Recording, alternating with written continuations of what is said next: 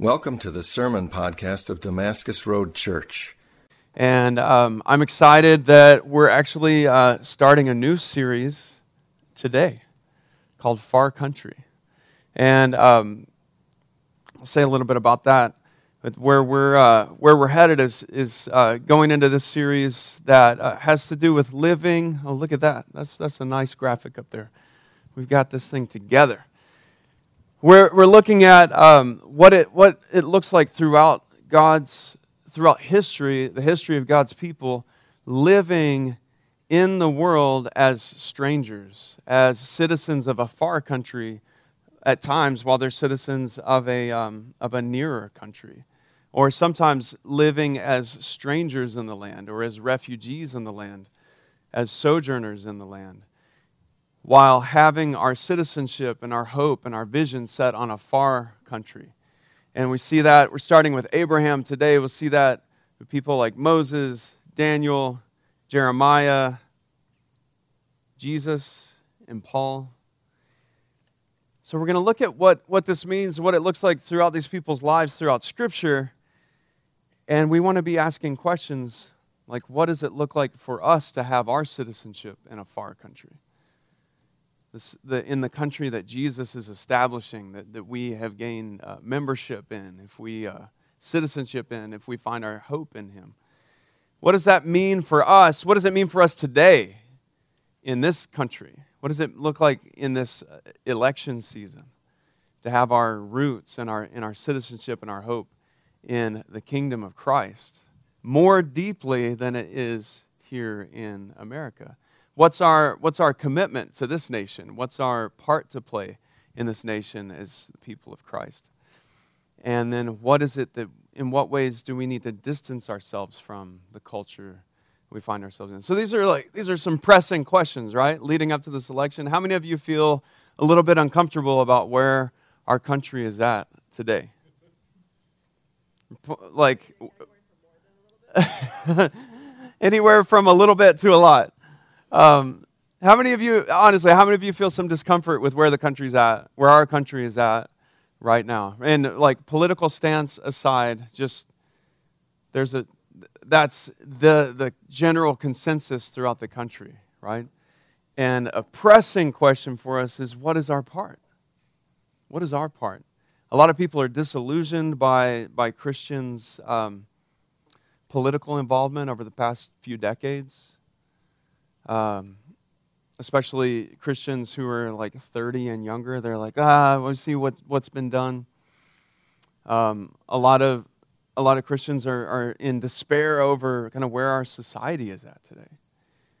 What kind of laws do we need passed that will that will guide our country forward and ensure justice, whether it's for we're talking about for the unborn or for the historically oppressed or you know whatever the issue might be that that um, that weighs on us. We're, at a, we're really in a time of discomfort where we need a greater understanding. we need to, to be able to rise above the, the politics of our age. We need to rise above the, the mainstream narratives that are fed to us and ask ourselves what does Scripture say? What is what historically how have God's people engaged with society? Whether it's Babylon, whether it's Egypt, or whether it's the, the Roman Empire. And what can we learn from that today? You guys, I am I'm hungry to understand, to gain more understanding in these things. Um, so where where we're going over these coming months is looking at we're, we're going to look at God's people throughout history in this, uh, in this context with, in the far country. And then that will lead us into a series on mission. And so we're looking at okay, who are we as God's people in society? And then what does it look like for us to be on mission? And then we'll take time to understand the empowerment of the Spirit, of the Holy Spirit within that. So that's going to take us through, I believe, uh, February, if I remember right. So that's kind of where we're headed. We're kicking this off today with a look at Abraham. So that's where we're going. So um, we're going to read from uh, Genesis 12, verses 1 through 4 to start this. Now the Lord said to Abram, Go from your country and your kindred and your father's house to the land that I will show you. And I will make of you a great nation. And I will bless you and make your name great, so that you will be a blessing.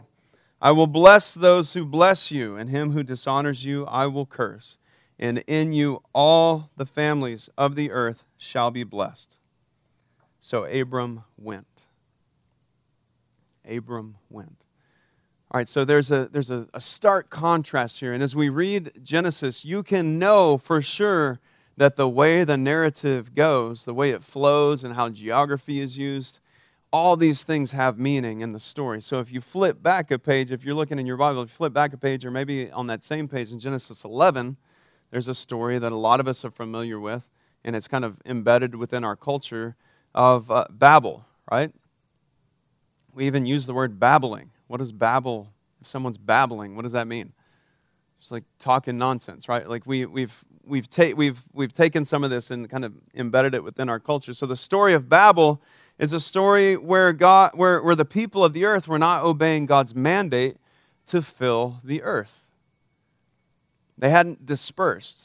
And something that we can know within that is that God loves diversity. God intended for humans to fill the earth and to spread and create varying cultures and languages, but the people assembled together and they built a tower and they and what was behind that was uh, a sense of uh, or an effort to gain control an effort to um, to gain order an effort to make a name for ourselves the scripture says. They wanted to settle. They wanted to build a city that would rise to the heavens. So this is like there's a lot of uh, actually there, there's a lot of like traits. There are a lot of things that i love about american culture and there's a lot of American culture things that I see like within this story, right? We're like, we are going to overcome nature and we are going to build a society where there's order and predictability so that we can overcome the forces of nature and establish ourselves.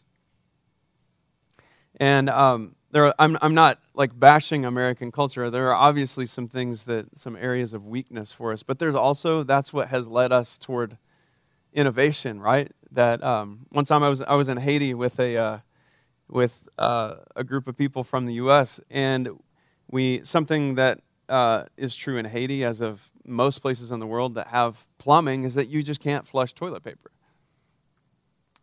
You just can't. And I was there with a friend of mine and uh, who's American, and, and we told him, okay, this is how things work. Uh, and by the way, don't flush the toilet paper. And he's like, well, why not? He said, Well, it just doesn't, doesn't work. He goes, Well, how do we fix it? I said, You don't fix it. this is just the way it is. And he goes, No, no, no, there's a way to fix it. He's an engineer also. There's a way to fix it. You just haven't done it yet. And I'm like, Okay, but in this two weeks, you're not going to fix it. You're not going to rebuild the infrastructure of this town on this two week trip. But, uh, and I laughed at him and I thought it was funny, but at the same time, I thought, I love that about American culture, right? It's like we've got this attitude where it's like, you can make things happen. All right, so, and that's really what was going on in Babel, right? So, it was an effort to bring order, an effort to make name for themselves, and um, God comes and he scatters the people. He confuses their language, and they scattered. And so, contrasted with that from Genesis 11 is Genesis 12. So there's a picture of staying, there's a picture of residing and gaining control, making a name for yourself. And then you flip to Genesis 12, and that's where the author introduces Abram. And instead of staying, God tells him to go. Instead of making a name for himself, God says, Depart to a place that I will show you. Instead of order, chaos enters in, disorder enters in, the unknown enters in. God says, Go forth from your country and your kindred and your father's house to a land I will show you. You don't even know. Can you imagine somebody giving you that instruction? Hey, um, leave everything behind, leave your family behind, leave your culture behind, and take off, okay? And I'm not going to tell you where you're going. Like, there's all, all kinds of questions that, that come from that, right? But we read in verse 4 Abram went. So there's this contrast between settling and going forth, making a name for yourself, and uh, Abram's then giving a, given a new name, Abraham. Making a name for yourself, receiving a new name, a new identity, a new legacy. And it's because of Abraham's faith, we read, that he was accounted as righteous, right? It's because of his faith, his belief, that he was righteous. All right, so Abraham left. What did he leave? I want to give you a list of things here, four things that he left. He left his possessions, he left his position, he left his dreams, he left his relationships. He left his possessions. He left now he the scripture says that he took with him all that he owned and including the people who were his and they it must have been a massive caravan and they're carrying you know loads of stuff and we read later on that he became uh, his his possessions became so uh, and his livestock became so vast that he had to separate from his nephew lot. You know like go somewhere else dude. We're like too crammed here. We need more space. And um, so but but what he left behind was his inheritance right? He's the oldest son. And he left behind the place that belonged to his family and the future inheritance and the land, which is really where the value was in this culture. To own land was really the most valuable thing. So the livestock, they come and go, but the land is sacred, the land is holy. So he left, in that sense, he left his inheritance, he left his possessions, he left his position as the oldest son, the revered role of oldest son, of heir.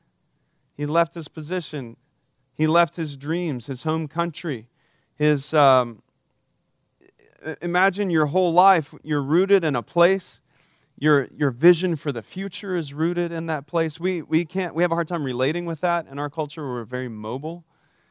Uh, in this culture, mobility was like it, it was about like identity is rooted in place, and um, and God led him away from that. Therefore, his dreams, his vision for the future, were uprooted as well. So God tells him to go forth to a place I will show you, there's a sort of an inability to dream, right? There's an inability to imagine what the future holds because you don't even know the context that it's going to take place in. Can anybody relate with that in your life?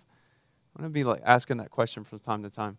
Have you been at a place where you felt uprooted and you weren't sure even how to imagine the future? Because God might have said something to you along the lines of, go to a place that I'll show you. He left his relationships his father, his relative, his culture, his immediate family went with him.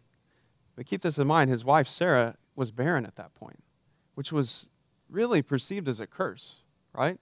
It's because of there's some, as a consequence of something in your life sin, curse, whatever it might, however, however you look at it. His wife was barren, and that was something that was looked very much looked down upon.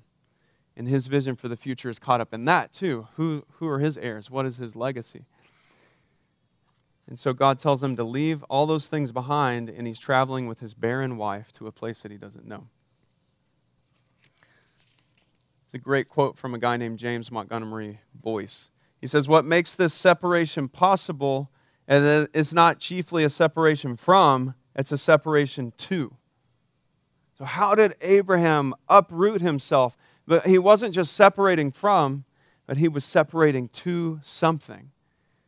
Not just to something, but to someone. He was, he was going not just to a place, but to a person.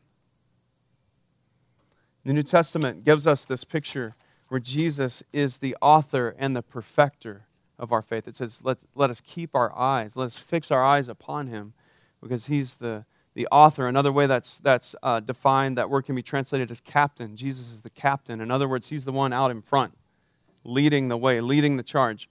He's also the finisher. In other words, he's the finish line, he's the destination. So to fix your eyes on Jesus means not to have your eyes fixed on a place or on a culture, on a society, but to have your eyes fixed on a person. Our destination is not a place, but a person, the presence of a person, the reign of a person Abraham leads the way for us in showing us what it means to have our eyes, to have our vision, to have our position, to have our relationships and our dreams and our identity hung up. Hang those things on the presence of a person and not just a place. There's some things that are instructive for us right now in our society and our culture. So Abraham is called to depart. So here's the thing if you are a follower of Christ, you are also called to depart. You're called to go forth. If you walk in Abraham's footsteps, how many of you have sang Father Abraham before? You've called, uh, uh singing that song, you've called Abraham your father. He's the father of faith, he's the model of faith for us if you call yourself a Christian, if you're interested in becoming a Christian, the path is the path of Abraham. Now, I'm not reading, it's a mistake to read the Old Testament and think the story's about you, okay? The story's not about you. The story's about pe- another, another people in another place. But what we see through Abraham's story is the way that God works with people. So, leaving bondage in Egypt. I don't know, have any of you ever been to Egypt before? I heard a pastor preaching one time. He's like, You got to leave Egypt. You got to leave Egypt. And I'm like, Man, I'm glad there are no Egyptians here. I was just hanging out with an Egyptian guy this past week, and I was thinking, Man, this guy would be so offended if we're like bashing Egypt all day long. But the thing is that it's not about you like physically being in Egypt, and that story's not about you, but that's the way that God works. That story happens to some of us actually happens to all of us, where we find ourselves in bondage, and God is our deliverer. And He, he banishes the, the army in pursuit of you. And He leads you into a dry wilderness place. Have any of you ever experienced that? Where everything's stripped away from you, and there's a refinement and a discipleship process that happens. And then He leads you into a fertile place. Like the psalm says, He leads me into green pastures through the valley He's a faithful shepherd. Letting go is a part of the Christian walk. It's a part of following Christ. Jesus said, Take up your, cry, your cross and follow me. That wasn't for some people. If you want to follow Christ, the mandate to you is take up your cross, follow him. Jesus called the disciples and he told them to follow them. And what did they leave behind? They left their nets. What does that recommend? What, what does that represent maybe for us? There's a principle there. They, they left their, um, it's an economic reference. They left their livelihood behind, the source of income behind. Not just their source of income, like those nets had, like these nets had probably been used, you know, for, for a while, long time. They've been repaired and re repaired and re repaired the boats had been used for ages, had been repaired and re repaired, and they left those things behind. They left their fathers behind, representing family and relationships and a place of belonging, really, a place of identity. They left those things behind and followed him. And he said, No one is worthy to follow me unless they leave these things behind. You can't, you can't put your hand to the yoke and look behind. This is not just something for the super spiritual disciples. The, the, disciples were clueless at this point. Jesus called them and then he discipled them, right? He called them into ministry, he commissioned them. They're going out, setting people free, preaching the gospel of the kingdom. And they're like, they're clueless. A lot of them are teenagers at this time. He called them and then he discipled them on mission on the way. Discipleship is not something that we like we, we get a textbook, we download it on our Kindle, we get discipled, and then we go.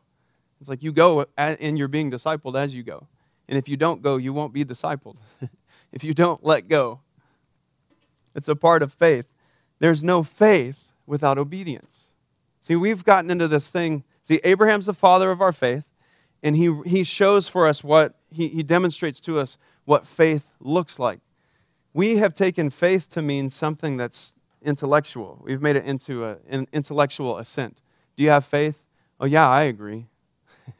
raise your hands if you, you know, we might give, give a gospel message and say, okay, raise your hands if you believe.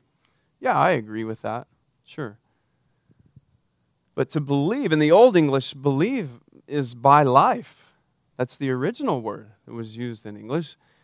Is by life. Do you buy life this? this may be a better question. You get, you get the, the kind of switch in meaning there? If you, to know whether or not you believe something, you can evaluate your life. Because belief is not about intellectual agreement. Faith is not about agreeing with something, it's demonstrated through obedience. See, Abraham, Abraham's faith was not in his, okay, God, yeah, I, I think that that's a good idea. His faith is in his going. There's no faith without going. So for us, we can look at Abraham's story, and, um, and God challenges us to go forth. Again, this is not something for like super spiritual. It's not something for you know people in vocational ministry. It's for all of us here if, you, if we're followers of Christ. So let's look at Abraham's example. He left his possessions, he left his things.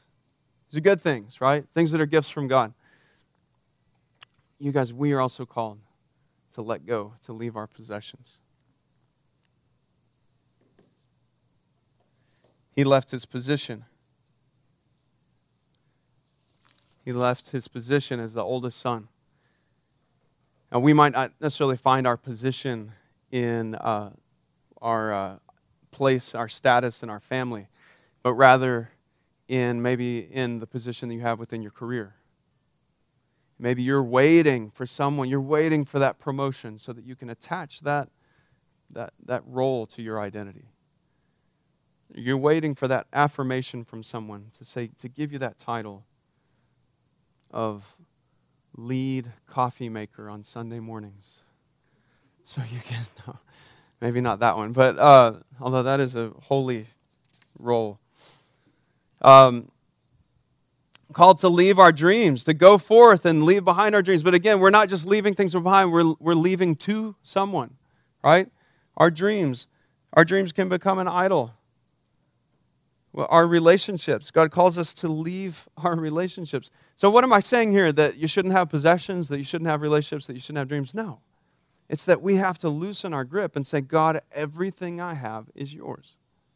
Not just in an intellectual way, but in a letting go and saying, God, what can you do? This may sound like a simple message, but it's what's what's um, tragic is how few of us actually do it.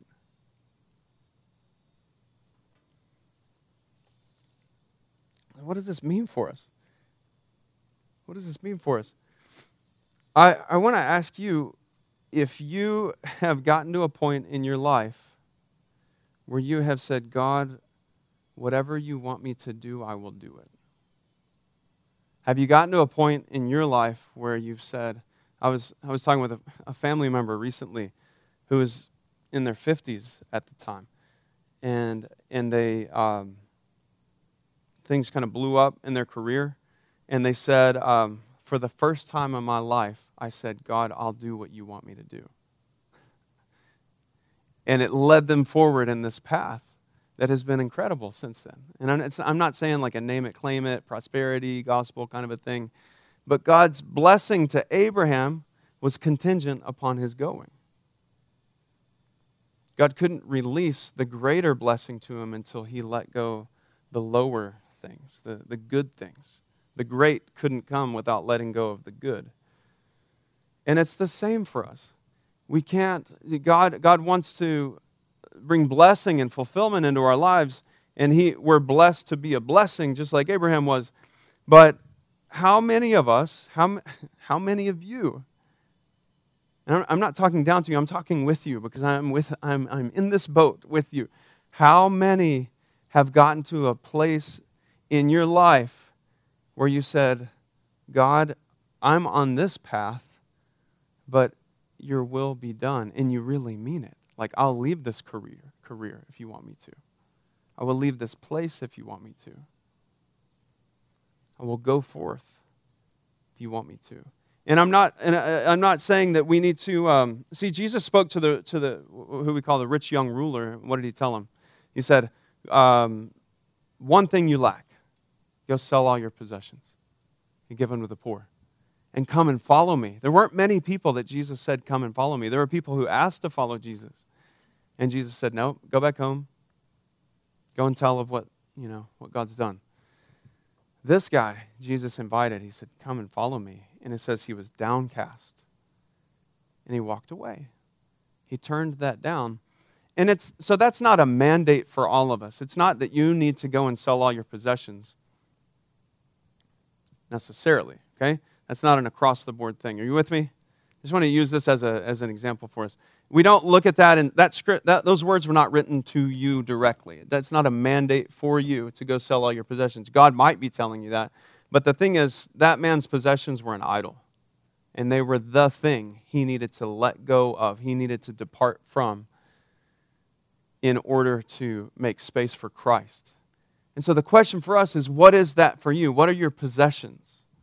What do you need to let go of to make room for Christ in your life, in your family, in your calling. It's again, I don't want to just equate this with poverty because for some of you, it might mean leave that position of comfort that you have in that corporate setting and go start that business that God has been calling you to so that you can influence that sector. You with me? I'm not just saying that it's like go live on the streets. It might be.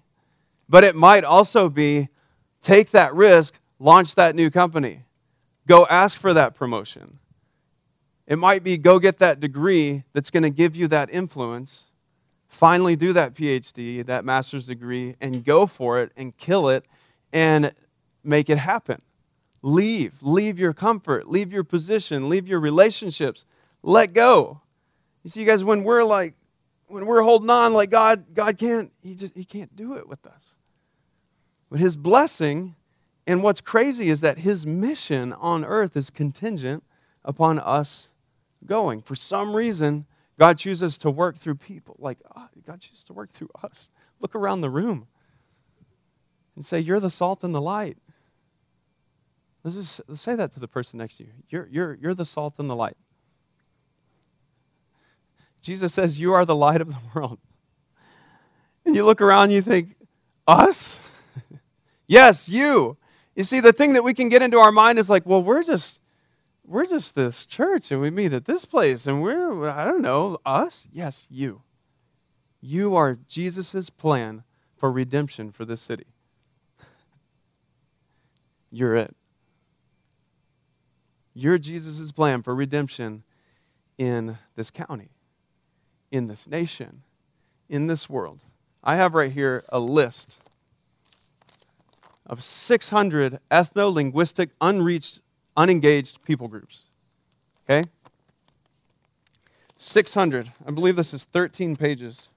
Yeah, 13 pages of unengaged, unreached people groups around the world. That means they have no gospel witness. Most of them do not have scripture in their language.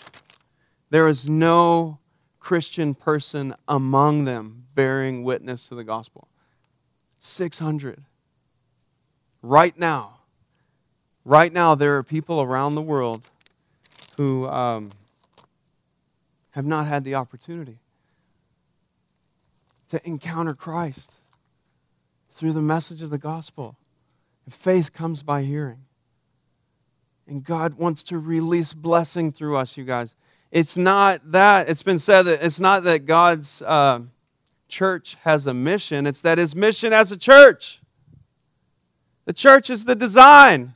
It's God's, it's God's um, avenue. It's his channel for blessing to the world. But when we hold on to our possessions, when we don't walk in the footsteps of Abraham, his, his mission in this world is blocked because he chooses to work through us. So, what are we holding on to? There's something that we can take away from Abraham and Moses and Daniel the rest of the people that we're going to talk to is that God calls us to live above. So here we are in America. I'm assuming that everyone here is American citizen. Um, let's just assume. As American citizens, we are called to live. Jesus talks about living. Um, what did he say? Not, not to go. Uh, I'm losing Jesus' statement. What, what does he say about living in but not of? Huh? Help me. We were just talking about. Yeah, thank you. Yes. In my, I'm getting my prepositions mixed up. In the world, but not of the world, right? So in America today, we what, what these people model for us is living above our society. So we have this gospel commu- uh, kingdom of God vision for the society that we are in that's informed by the future redemption that Christ will bring to this world, the renewal that he'll bring, and we live according to that. We're to live above, and we can look and we can, and we can engage with Black Lives Matters. We can engage with poverty. We can engage with gender and sexuality. We can engage with issues on abortion, the whole gamut. We can engage with it saying, God, what does your kingdom say? Not immersed in the narrative that's being fed to us by our various media channels, okay? We're not, we don't have to be puppets that, that, that feed our news sources with clicks and make them rich through advertisement, okay? We can get, and I'm saying, I'm not saying don't read the news, okay? Don't get me wrong. But um, I'm saying we're above it. We have this kingdom of God, gospel, future vision. We're also to live below it. Okay? So our society's here. We're living above, we're living below, we're living more deeply. Our roots. Imagine yourself as a plant, and your roots kind of pass through America, and they go more deeply into the kingdom of God. So as the ground shifts, as the market crashes, as elections come and go, our roots are in the kingdom of God and we can live in our neighborhoods as people of hope. We can live in our city and in our nation as people of hope, and we can engage in social media without being complete jerks. But with conviction, I'm not saying be, be like, I'm not saying compromise, I'm not saying be moderate and everything. Have your convictions, let them burn. Let them be informed by the kingdom above and serving and more deeply rooted in the kingdom below and we can live and be salt and light in the culture and the society that we find ourselves in. But when we get caught up in and informed by our culture, and our value is only found in the American dream,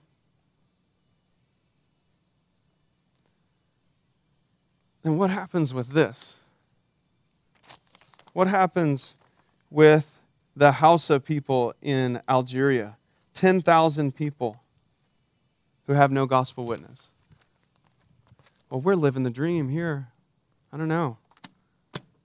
Like, what does God say about your 401k? What does He say about it? What does He say about how quickly you should pay down your mortgage so that you can get after it and give?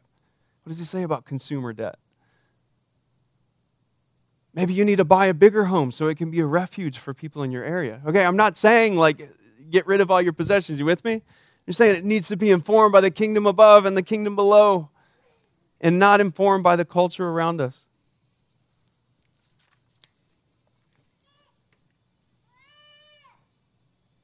There's a, there's a moment in Acts chapter 1 where um, Jesus is resurrected. It's, it's a funny scene, I think. Jesus is resurrected, and it says the disciples are gazing into the sky. And an angel comes and says, Hey, what are you looking for? And they're like, We don't know anymore.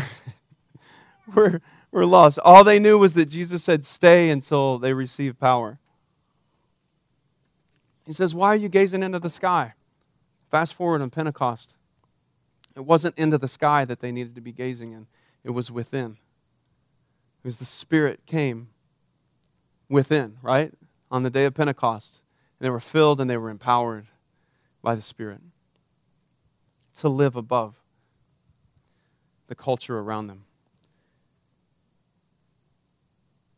We find ourselves a lot of times gazing, gazing around us, gazing above, looking for like hope, just praying that God would just do something like just come and and just descend and change everything.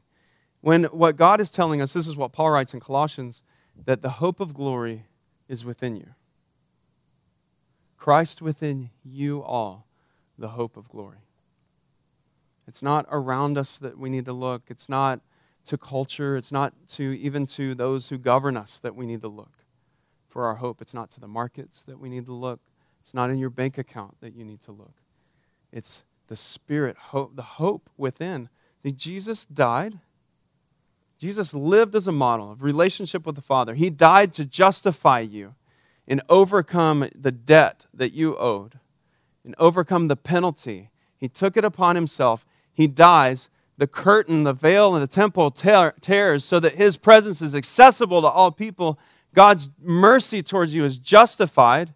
He's fulfilling the law by taking it upon himself and bringing you to himself. He justifies his mercy toward you, and he justifies you in being a part of his family.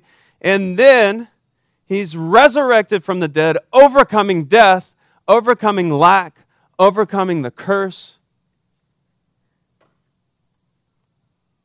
And then he, through that justification, through that cleansing, he justifies himself in putting his spirit within you. And I'm assuming most of us here are Gentiles. Even you. He justifies himself in pouring out his presence within you because he did what was necessary to make it happen. And that presence within us is the hope. And it's within one another. We need to look at each other and call forth the Spirit.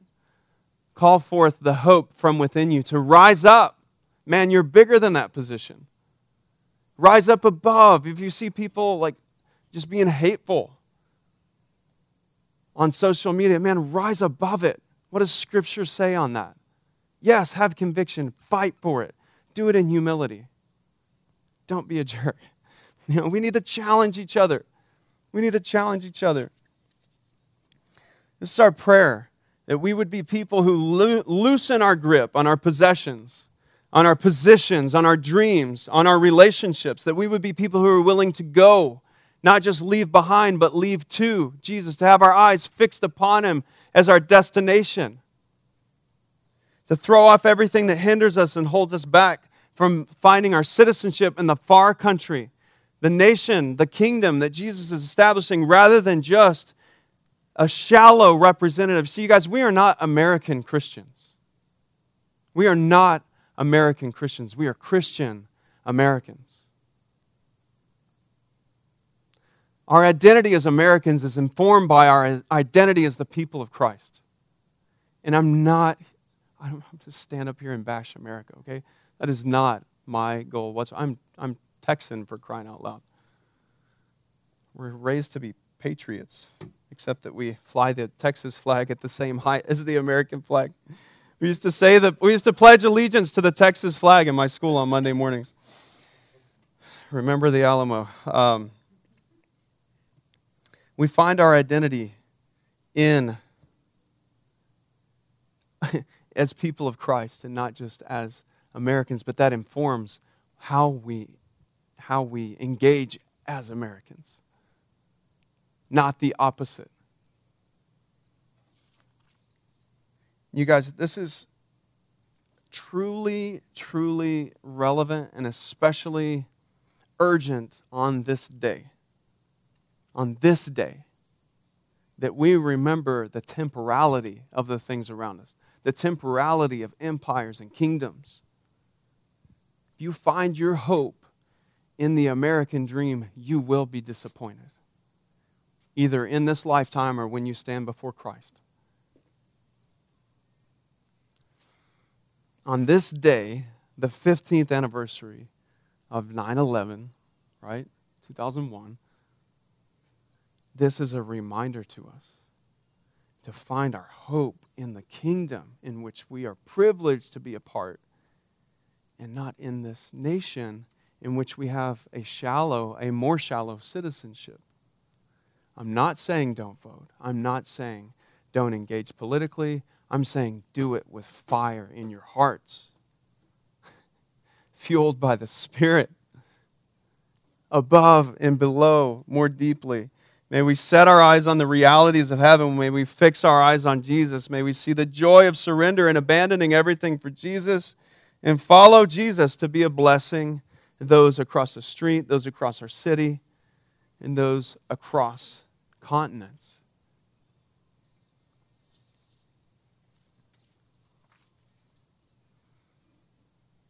Let's take a moment and pray, and then we'll uh, move into uh, taking communion.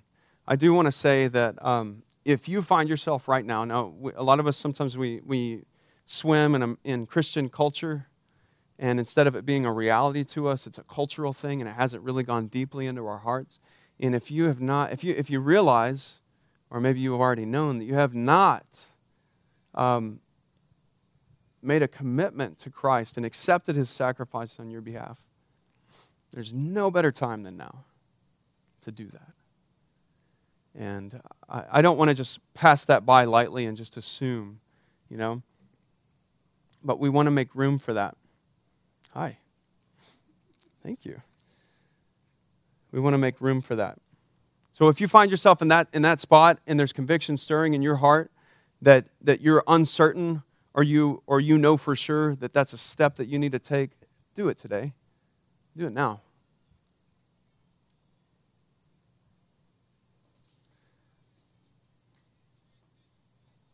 Do it now. We invite you. And if by chance someone's hearing this later and that's the place that you're at, take that step. Let's pray. Lord, I pray that, that you will impress upon our hearts ways that we need to follow our father in the faith, Abraham. Ways that we need to release our grip on possessions. Ways that we need to release our grip on positions, on comforts, on our dreams, on relationships. Lord, may we release our grip, not just to let go, but releasing it so you can embrace us and so that you can give to us. May we be people of hope, Lord and not just people who are stuck in place.